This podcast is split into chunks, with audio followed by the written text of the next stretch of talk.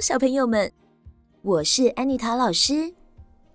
我们常常会在元宵节的时候吃汤圆、看花灯，但是这个习俗到底是怎么来的呢？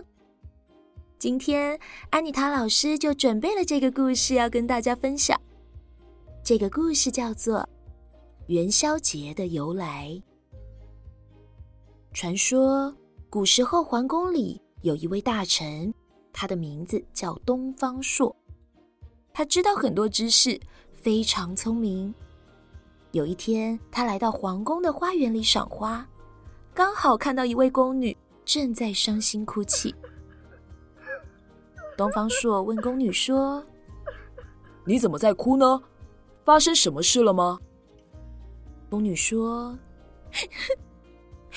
我的名字叫元宵，自从我来宫里之后，就再也没有见过我的家人，因为皇宫里规定我们是不能出去的。现在快要过年了，不知道我的爸爸妈妈还有妹妹他们过得好不好？我真的好想念他们哦。”善良的东方朔看到元宵哭得这么伤心，他决定要帮忙想想办法，让元宵可以见到家人。隔天，东方朔便来到元宵的家中，和他的家人们商量可以让元宵和他们见面的办法。过了几天，东方朔来到大街上，告诉人们要免费帮大家算命，因为大家都知道东方朔是一个很聪明、有知识渊博的人，所以大家都争先恐后的来找东方朔算命。没想到，每个人算出来的结果都是在农历1月15号这天，天上的神明会派一位穿着粉红色衣服、骑着银色驴子的小姑娘来放火烧掉这个城镇。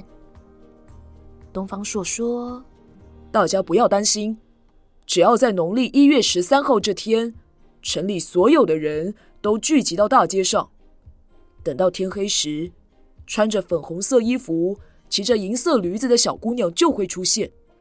大家只要诚心地向她祈求，请她不要放火烧掉这个城镇，小姑娘一定会被我们感动，让我们度过难关的。”果然，在农历1月13号这天，真的来了一位穿着粉红色衣服、骑着银色驴子的小姑娘。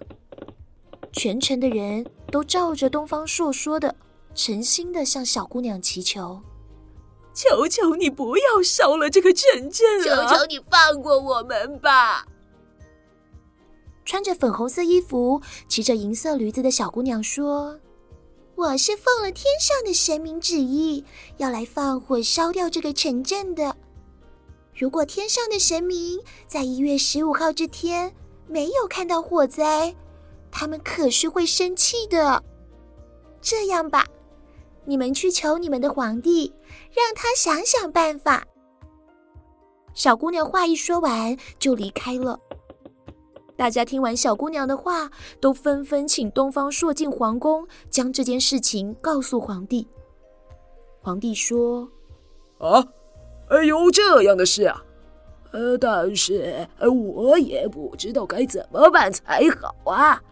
东方朔啊，你这么聪明，有没有什么好办法呢？”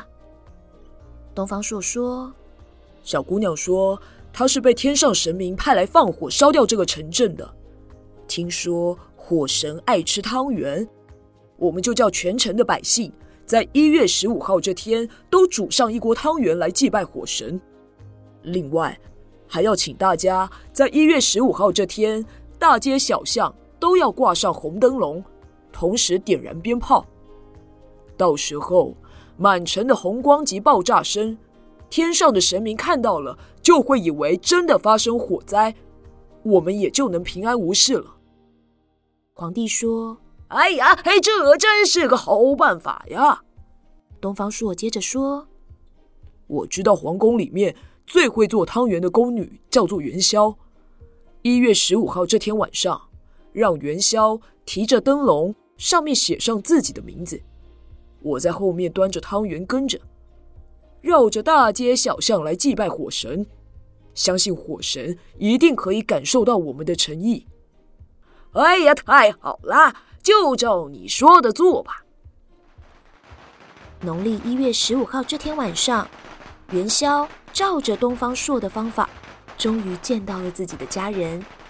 而皇帝发现1月15号这天真的没有发生火灾，皇帝就下令，以后每年的这一天晚上都要点灯笼、放鞭炮、煮汤圆来祭拜火神。从此以后，这个习俗就流传了下来，后来的人们就把汤圆叫做元宵，而1月15日这天也叫做元宵节。小朋友们，你们猜到了吗？穿着粉红色衣服、骑着银色驴子的小姑娘，其实是元宵的妹妹假扮的。这一切都是东方朔为了让元宵见到家人所想出来的计划，是不是很聪明呢？大家在元宵节这天，别忘了在吃汤圆时顺便跟爸爸妈妈讲这个习俗的由来哦。今天的故事就说到这边，我们下次再见喽，拜拜。